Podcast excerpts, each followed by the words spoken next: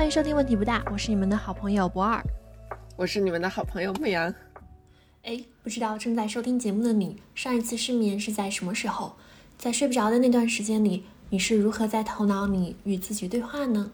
其实不只是睡不着的时候啊，我们每天都在与自己进行大量对话，你有留意过吗？头脑里这个声音，它是更加偏苛刻，还是更偏温暖友善呢？那我们在听友群做了一个征集，请大家来回答这个问题。看听友反馈的结果，整体来说苛刻的偏多，而友善的声音是稀缺的。比如 Sperina 她说，我头脑的声音非常苛刻，她总是在说你怎么回事儿。那 Aurora 也是经常自我评判，最经典的一句就是我能力不行。听友 Amber 她的状态会更进一步，她即使是在安慰和鼓励自己之后，脑子里也会突然来一句还不是你自己作出来的，这让他非常无奈，但他没有办法阻止这个声音出现。当然也有听友发现，他们自我对话的方式慢慢从苛刻变得友善了。比方说依依，他说每当我情绪不对或者有不好的声音冒出来的时候，我就停下来，然后鼓励自己，和自己说你能做到的是这些，这已经很了不起了。那以上是听友的分享，我梳理的时候就特别共情，因为我头脑里的声音啊，曾经也是特别苛刻，就我从来不会把那么难听的话说给别人，但我经常说给自己。当然这几年通过我的修炼，这个声音友善了非常多，但我还想做得更好一点，所以我做了一些研究，也请教了几位外国友人，他们分享的方法很有帮助。今天我就想和牧羊来仔细聊一聊，为什么我们的内在声音它往往很苛刻，这些苛刻的声音给我们带来哪些困扰，然后我们也会讨论一些策略，希望帮大家实现想要的改变，更友善的和自己相处。其实刚刚依依说的那个，她观察到自己的内在声音有一个转化的这个过程，让我联想到会有这种苛责的自我对话，也是我在临床实践当中观察到，可能很多来访者朋友都会有的一个现象。当他们说我觉得自己做的还不够好，我觉得自己哪件事情就是做错了的时候，我也会提醒他们，就像一一提醒自己那样，其实我们每个人在每一个决策的当下，有的资源有的知识都是有限的，也许我们在当时已经做出了最好的努力了，我们已经做到最好了。如果换一个人拥有我们当时所拥有的所有的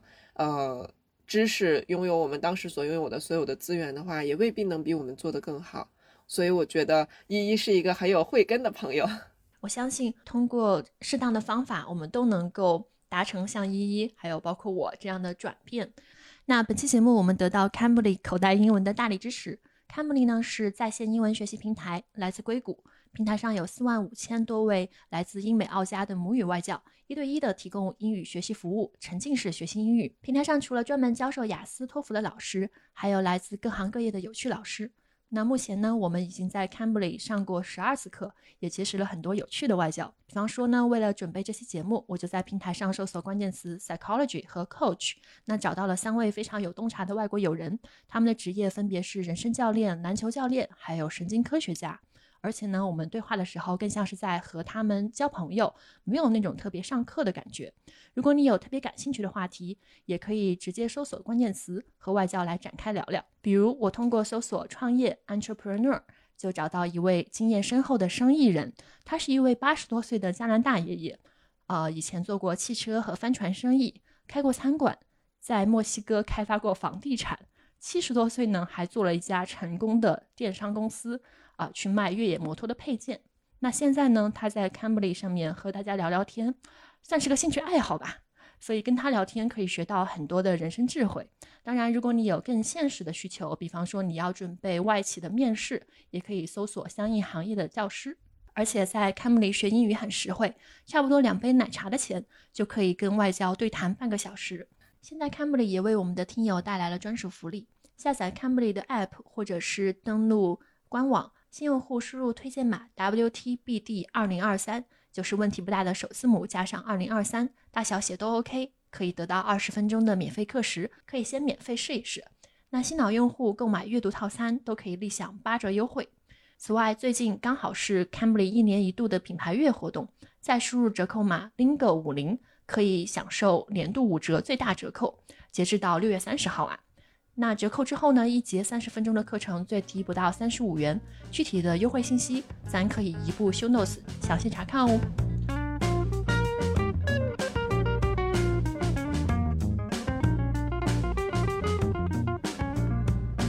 那首先我们想聊一聊为什么想要去改变头脑中这个苛责的声音啊？最直接的当然是我们都希望自己能够好受一点，能够感觉好一点。那么如果再展开去看一看的话，其实我们往往保留这个苛责的声音是觉得它可能对我们是有好处的，它可能能够帮我们更好的去面对这个问题。但是至少根据我自己的经验来看，它往往是没有帮到我的，有点像好心但是没有帮上忙的好朋友。对我来讲，它经常是让我难受，开启了一个负面循环。哦，就是你说的这个有让我想到一个概念叫 adaptive worry，就是有适应性的担心和没有适应性的担心。我们的这个头脑当中的负性自我对话，很多时候就像你说的是一种提醒，是有进化意义的，是我们的脑子想要当我们的好朋友，然后告诉我们说，哎，你哪做不对，哪有危险，然后他想要做一个善意的提醒来帮我们存活下去，但是有的时候却适得其反，让我们更难受了。可能要区分的是这个声音它是不是适应性的，就是并不是说所有的担心都是不好的，并不是说你的脑子只能跟你进行积极对话，不可以跟你进行消极对话，他也可以说一些他的担心啦，我们的脑子有权利这么做。但是他什么时候是有效的呢？就是他说的这些担心你还有能力改变。就比如说我们要准备这期播客的录制，假如说在录制之前我们的脑子开始进行一些说一点不好听的，就是说，哎，你们这期录制准备的怎么样呀？你们这个稿子都写好了吗？你们准备的材料充足吗？会不会听上去有点无聊呀？就这些担心它是我们还有能力去改变的。那这一部分的担心就是比较适应性的，虽然它也不一定让我们觉得很高兴吧，但是它可能是比较有适应性的，可以指示我们去做出一些改进，让我们生活得更好。但是另外一种担心，它就是纯粹的在找茬，纯粹的坏朋友，他说的那些话已经对现实没有任何帮助了。比如说我们这期节目录完了，剪完了，已经上传到小宇宙上面了，然后这个时候你的脑子跟你说，哎呀，大家不喜欢这期节目怎么办呀？会不会我们这期节目表现得不太好呀？那这个时候他说的这些话对现实没有任何帮助，因为事情已经做完了。可能因为牧羊就没有当坏朋友的那个潜力啊，你最后说的那两个担心也不能算完全没有帮助的担心。真正的坏朋友会这样说，你看你们就没有做播客的这个能力，还天天在这边做播客，看又没有做好吧。天哪，那你这个坏朋友太命了。对啊。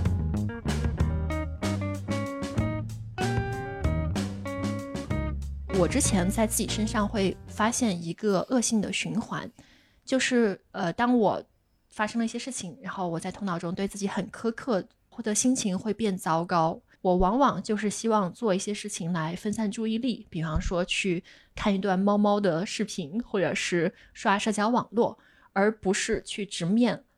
最开始让我批评自己的那个问题，就是我不会去直面底层的原因，而是就去找一些这个跟手机相关的娱乐方式来帮自己从当前的这个情绪中解脱出来。那这件事情就有一点点这个成瘾行为的特质了，特别是只要打开手机，往往2-3个小时就在不知不觉中度过了。所以这一次我去和 Wendy 聊了聊，然后 Wendy 她是一名认知神经科学的博士嘛，目前是在大学任教的。第19期我们就和她讨论过与攻击性有关的一些生理基础。 Wendy 她告诉我，我的这个状态是非常自然和非常普遍的。当我就是在头脑中苛责自己之后，我的心情变糟，然后这个时候我的大脑就会有意的无意的想要去寻求多巴胺的抬升，而这个多巴胺的就是最廉价最触手可及的方式其实就是去玩手机，可以给我的状态带来一个改变。这样的话我的身体就有点慢慢的习惯这种多巴胺的提升，那之后每一次情绪低落的时候，可能我都需要去寻求原先同等强度甚至更强的这个多巴胺的提升。然后 Wendy 她特别跟我强调说，就是大多数人并不理解得到多巴胺带来的状态提振，它不需要我们是在经历一些愉快的事物，它只需要是一个刺激就行了。就是我们有的时候可能会觉得在社交网络上看到一些恶性新闻，就你一边刷手机一边觉得好烦，我怎么在看这个呢？但是我怎么停不下来呢？就是因为多巴胺的这个特质，它不需要这个事儿是愉快的，它只需要它给你刺激。然后 Wendy 他举例说，如果你被狗狗追赶的话，你会头脑中有巨大的多巴胺激增，但这并不是意味着是愉快的。和 Wendy 聊完，我意识到让内在声音友善起来对我很重要。其实原本生活中发生了一件不愉快的事情这个冲击呢，从1到10它的强度可能是4吧，但我加倍苛责自己的，我的难过就变成了8。那这个时候我就更倾向于去寻求多巴胺，去躲避这个情绪了。但最开始的话，如果我能够友善的对待自己，其实它的强度可能就会停在4，甚至会下降。那我就更有能力直接的面对它，处理它。所以我希望帮助自己转变内在的声音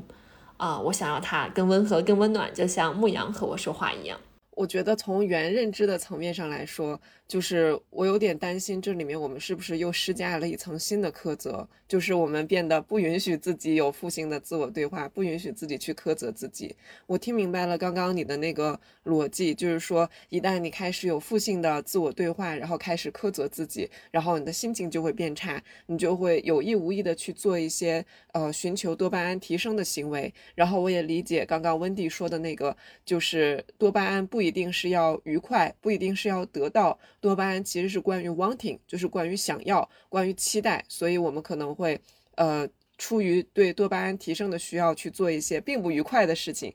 去做一些类似于你说的已经逼近成瘾行为，就是去刷手机，虽然这些刷手机的内容也不会让你觉得非常愉快。然后这样好像就形成了一个负性的循环，因为长期来看我们好像就是进入了这个寻求多巴胺的循环里面之后，并没有去直接解决最源头的那个问题，所以长期也许我们会进一步的苛责自己，就是哎呀，这个事儿本来我可能就做错了，结果呢我难受了这么一大圈，却还没有去思考它，却还没有去解决它。这个好像是我们需要去解决的问题。在这个地方我也想提出另外一种可能性，就是苛责自己，也许就苛责自己吧，就是我不希望说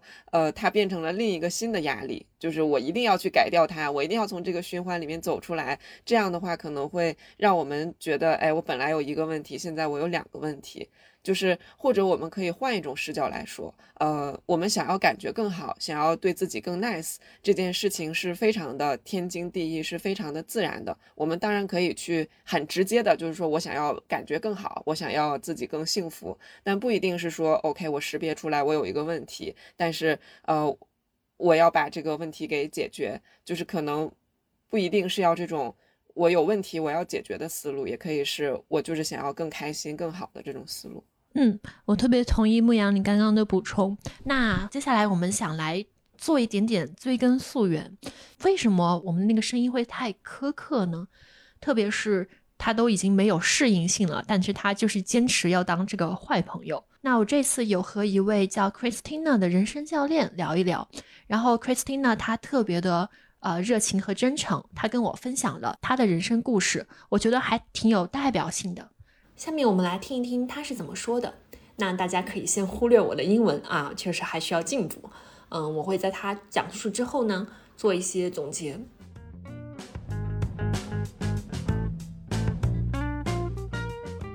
You mentioned your self-talk was very negative in the beginning.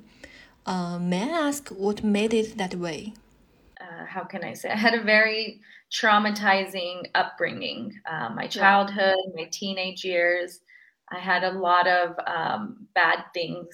scary things that kind of happened in my life. Obviously, I'm not going to grow into a very confident person, you know, and I started to be very self-destructive, and I was a victim basically to my past, and feeling like it was my fault. I'm shaming and blaming myself, and then making decisions that were getting me, you know, into this cycle of like me basically not liking myself even more. That must be hard for you. 果然文化虽然是不同的，但是大家的困境可能是很相似的。就 Christina 头脑里面那个不友善的声音，就是她当年面对很难过的处境的时候他去创造出来的。一方面是他从身边的人那边学习的，另外一方面他也想要用这样的苛刻来保护自己。这个 Christina 她的表达让我想到复杂性创伤它的3个主要的特征，其中的第二个就是说它会对一个人的自我有这种持续的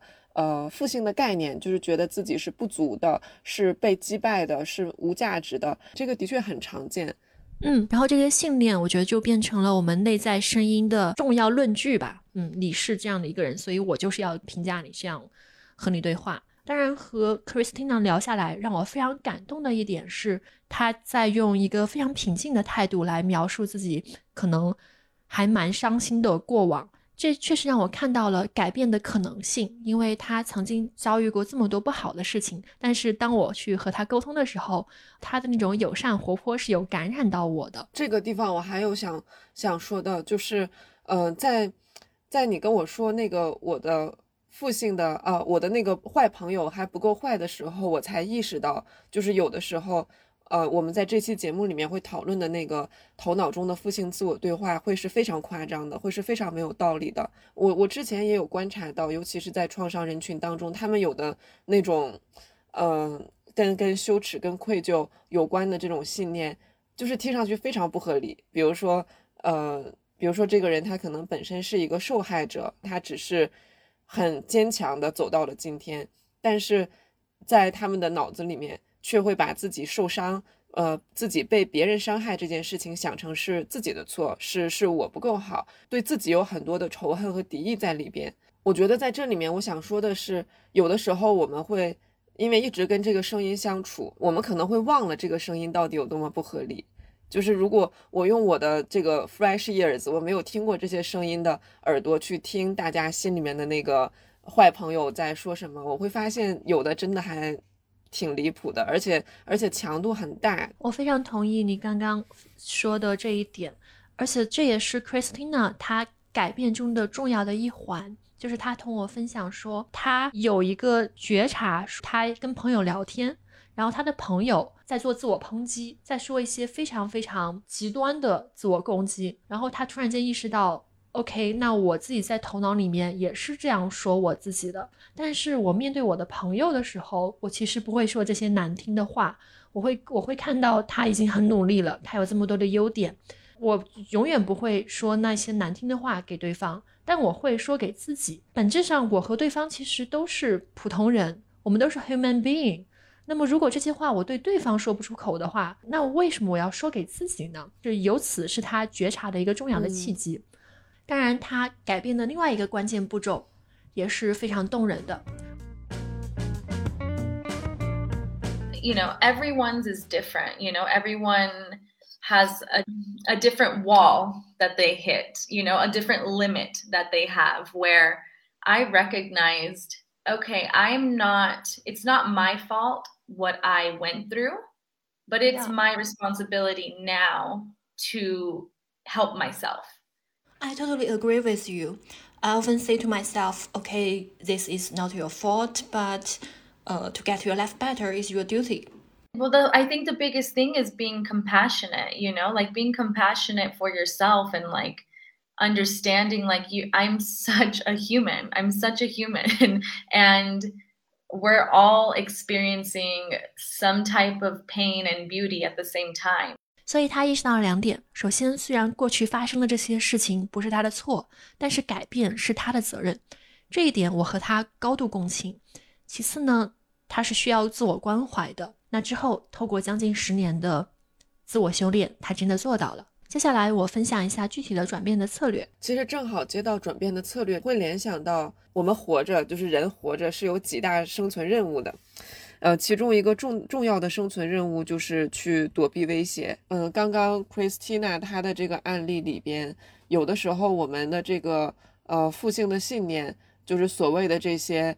现在引起我们困扰的东西，它曾经都是有适应性的，它被发展出来肯定是有它的功能，也要完成这个使命，就是来帮我们躲避这些威胁，帮我们控制住环境里面的风险因素。比如说如果一个人他小时候总在一个充满打击充满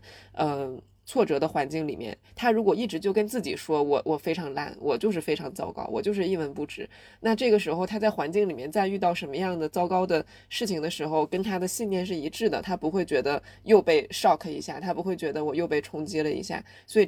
这个声音被发展出来，它一开始是有这种保护意义的，是有这种功能性的。但是这个时候我想要指出的一点是，我们为了完成这个生命的使命，就是控制威胁，我们其实有两个回路，但是我们往往只关注第一种。就这两个回路，第一种是直接去查找哪有威胁，然后去直接去对这些威胁对他们做出回应，然后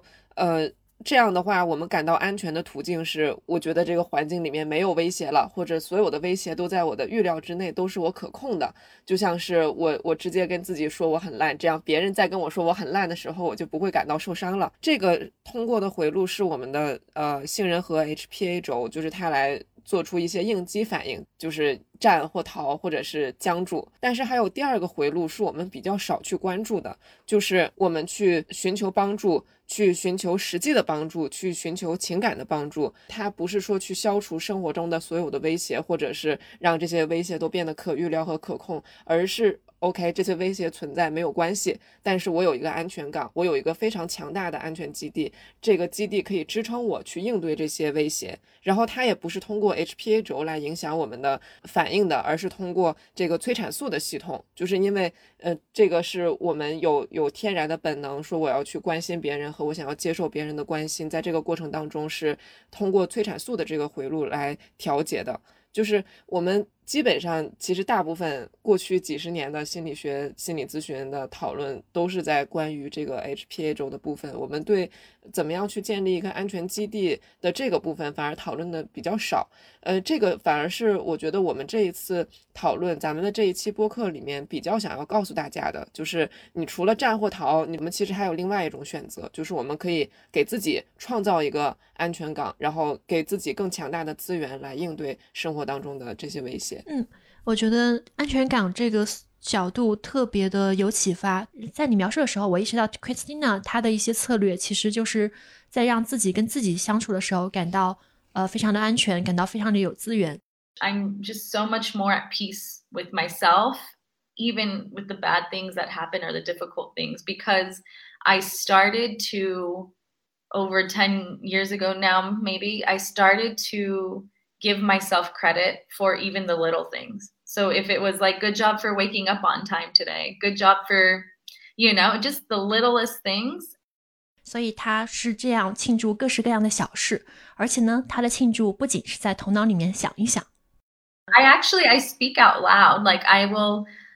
if it's a really hard day, I will lay down at the end of my night and say, we did what we could. I love you. Good job. Good job for trying.You know, you speak out loud. Hearing it at the same time is good for you.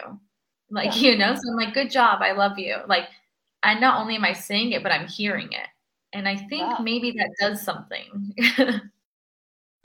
我觉得我和 Christina 学到了要把这种自我肯定的话大声的说出来。当然是在自己独处的时候啦，不然还得给对方解释。那么另外呢，就是这些身体上的动作也会很有帮助。比方说 Christina 她说她经常会自己轻轻的拍拍自己的肩膀，或者呢她盘腿坐下的时候，她会亲一亲自己的肩膀，或者是亲一亲自己的膝盖。就我们聊天的时候她就有就是这样向我演示一下她是怎么样做的啊，我就觉得特别的动人。而当自己能够比较好的去安抚自己的身体，然后去亲一亲自己的肩膀的时候，真的是就是我觉得那个安全感是飙升的，把我的身体重新变回我自己的安全基地的这种感觉。我有感觉到你刚刚描述的那个动作里边它有强大的爱的力量。我有感觉到刚刚就是在你讲的时候我们都做了这个动作，就是拍一拍自己的肩，和我想象了一下，就是如果我现在盘腿坐，我能亲到自己的身体的某些部位的那个感觉。我不知道大家有没有亲过别人的身体，就是不是你想想，就是如果你去亲别人的手，你去亲别人的肩膀，就是那个动作里面饱含的那种爱意，就是那个感觉或者是别人亲你的时候那个饱含爱意的感觉，就这个动作它本身是非常的 powerful 的，它有很多的那种珍视那种爱的感觉在里面。然后我们很少对自己做这种动作，觉得怪怪的，但是我把这个动作做到自己身上的时候，我会感觉是的是有把那个很强烈的爱的感觉，那种珍视的感觉带给自己。而且这个动作也让我意识到，就是我们在说爱自己的时候，我们在说我要给自己很多的共情，我要给自己很多的 compassion， 我要给自己很多的尊重和珍视。其实身体上面的这种动作是最强的一个提示物，就是因为我要珍视一个人，比如说我爱我妈，我可能会做什么？我可能会给我妈买那种就是中老年妇女喜欢的那种暖膝盖、暖腰、暖脚的各种仪器，然后会给妈妈买好吃的，会给什么样？就是我会先去供奉我妈的肉体，就是我会先去，就是让我妈身体上觉得很舒服，然后我会抱我妈，我会亲吻我妈的脸颊，就是我是先在身体上对我妈好，我是先在身体上表达我特别爱我妈。就是当我们说我爱自己的时候，其实对身体的动作是很直接的，是一个很强的开始。就是当我爱我自己的身体的时候，我会有那种很强烈的啊，我真的是特别珍视我自己，我真的是对自己特别好，我怎么这么喜欢我自己，的确会有这种感觉的涌现。是的，我觉得你讲的特别动人，而且在你讲的过程中，我去亲了亲自己的手背，然后哇，我的那个催产素飙升。我也是跟 Christina 聊完之后，在这个层面上面感触特别深，因为我在自己生活中尝试了一些之后，我发现真的有效诶，就确实要多来去吸收一些别人的先进经验。类似的就是关于身体姿势的话，这次我还和篮球教练 Craig 聊了一下，然后他有向我分享他们在进球得分的时候，就是要做一个庆祝的手势嘛，就我们在篮球比赛经常会看到的，他们把手有力的握成拳头，然后在自己面前挥舞一下。我最近经常就是做成一件事情之后，我就做一下这个手势，然后我会发现这个攥拳加就是包括这整个挥舞的这一小个短促的动作，它其实是有力的，就是收缩了一下这个上臂的肌肉，而且就会给我一种good job， 就是做的这个事情很不错，就比点赞的那个强度要深很多，然后就觉得是哦，这个事情是值得庆祝啊，大概就是这种状态。你说的这些让我很有启发，就是我们一开始聊的其实是脑子里面的那个坏朋友，那个负性的声音，然后我们似乎是想要针对这个声音去做一个认知的调整。就是我发现当朋友们去说，就是去有一些心理方面的求助的时候，一般人们也都会围绕着这种我的想法、我的认知去说，怎么样能停止这种负性的自我对话呢？我怎么样能够对这个事情的看法改变一下呢？但是现在的就是在认知行为治疗领域里边，越来越不仅仅局限于这个，就是如果我想要调整一个认知的话，我可能要整合情绪进去，我可能要整合行为进去。比如说我想要调整这个认知，从我觉得自己不可爱到我觉得自己好可爱啊，其实可能说100句话也比不上我真的去亲亲自己、抱抱自己。就是这个身体上的动作会给自己最强的一个认知的 reminder， 会给自己最强的一个认知的提醒。然后还有这种庆祝的动作也是，就是我可能说100句，我在脑子里面跟自己说100句，这件事情我做的太棒了，太值得庆祝了，可能也比不下我真的去做一个庆祝的动作，去真的跳起来，去在行动上面庆祝一下自己的成就。所以我觉得很多时候我们低估了身体行动，还有这些行动带给我们的身体感觉所带来的给认知的那部分的影响。我觉得你总结得特别好。就我们刚刚会讲不然是 Christina 和 Craig 他们的这两部分分享都是我去亲一亲自己，我来庆祝一下。但有的时候事情不顺利嘛，就比方说在你去打篮球的时候，你去投球，然后你可能投10个，然后10个都没有中，就是这种事情，这种不利情境发生的时候怎么样做呢？所以我也有去向 Craig 请教，他怎么样来教球员去做积极的对话，特别是在打球的时候，在比赛的时候，帮他们避免就是进入那种负面的螺旋的思考的方式。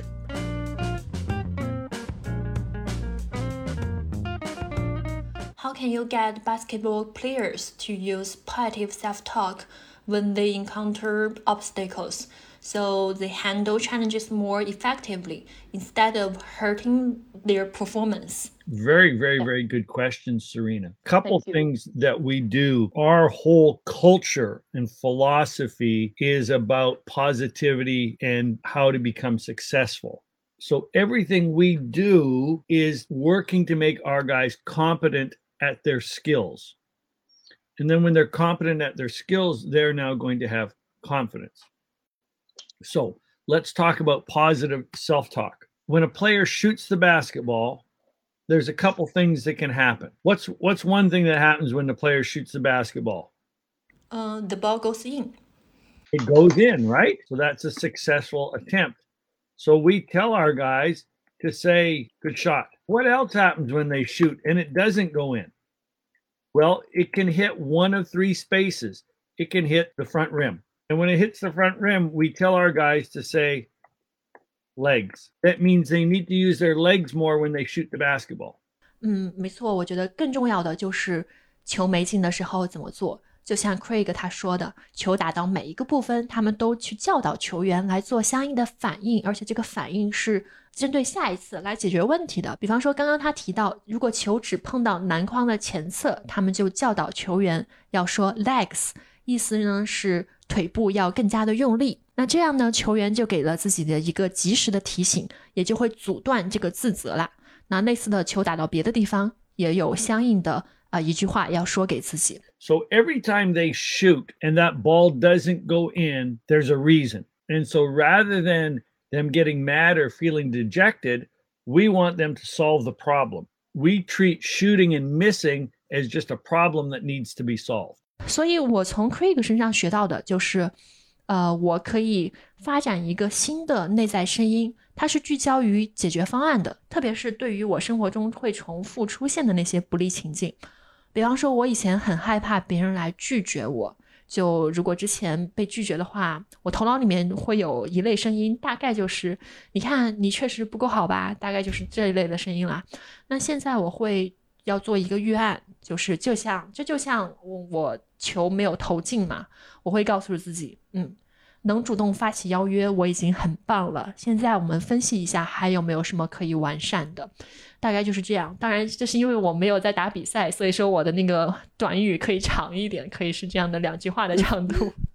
我觉得 Craig 的这个态度非常的像 ACT 接纳承诺疗法的精神，就是接纳承诺疗法里面就是说 OK 我这个球没投进那就没投进吧，我先接纳，就是接纳现在不管发生了什么，我被拒绝了就被拒绝吧，先接纳。然后承诺就是他要找到一个跟我当前的价值最匹配的行动，比如说我当前的价值就是我真的很看重这场比赛，我真的很想打赢，那么我要去做一个最相关的行动，那我下一次发球我要腿部更用力，那他去提醒自己 legs 就是一个很符合他的最主要价值的这样的一个行动。我觉得我想想在我的生活里边我最常出现的，我有没有什么负性对话？哦，我有我觉得就是每次我想到这个论文发表，我的那个对话大概是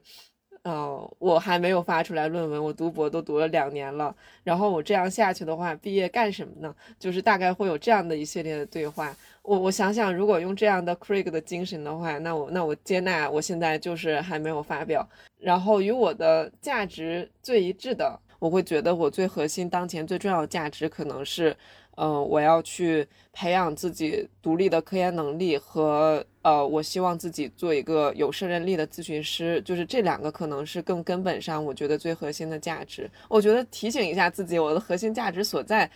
对我也会有一些帮助，因为发论文它是一个果，它不是那个因，它是如果我真的特别牛逼，我真的科研就是能力特别强的话，发论文是一个水到渠成的事情，就是它不是那个因，它不是我能够 work on 的那个点，它不是那个我最直接应该工作的地方，就是我最直接应该工作的地方还是我具体去做什么样的实验，去做什么样的统计练习，就是可能我觉得我可以提醒自己我的核心价值到底是什么，就是我可以提醒自己写论文这件事情不是我的核心价值，我的核心价值是做一个有胜任力的咨询师和培养自己的独立科研能力。理解，就是你可以提醒一下自己发论文只是一个果，而我的核心价值是那个因，是培养自己的独立科研能力和做一个有胜任力的咨询师。那我们刚刚有分享几个方法，包括为自己的各种大事小事庆祝，把这些积极的话语大声的说出来，以及身体上面这样关爱自己为自己庆祝的动作，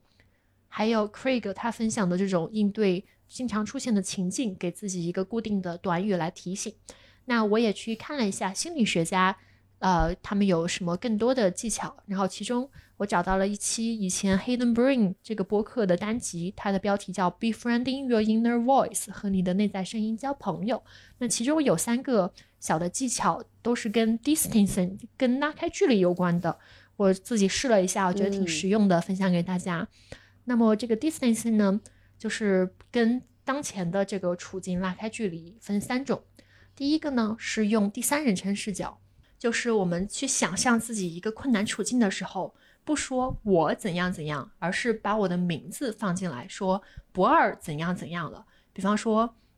我说话磕巴，然后舌头打结，今天表现得不好，这是一个会让我心态比较下降的事情。但我换一句话，我说不二今天讲话舌头有点打结，一句话总是要说好几遍才能说完。这个时候他的那个情绪唤起没有那么高，它是一个更客观的视角，然后我透过这样来表述的时候，我会发现这不是一个特别大的问题，因为大多数时候我说话都是说得很溜的。这个事儿好像是跟我自己拉开了一点距离之后，我就能够更有客观的视角来处理它，给这个事情赋予一个与它匹配的重要程度。这是第一个方法，我们改为第三人称的视角来描述当前的情境。然后第二个方法呢是切换视角，就是英文叫 fly on the wall， 你把自己的视角改成墙壁上面的一只苍蝇，你们来审视当前的这个情况。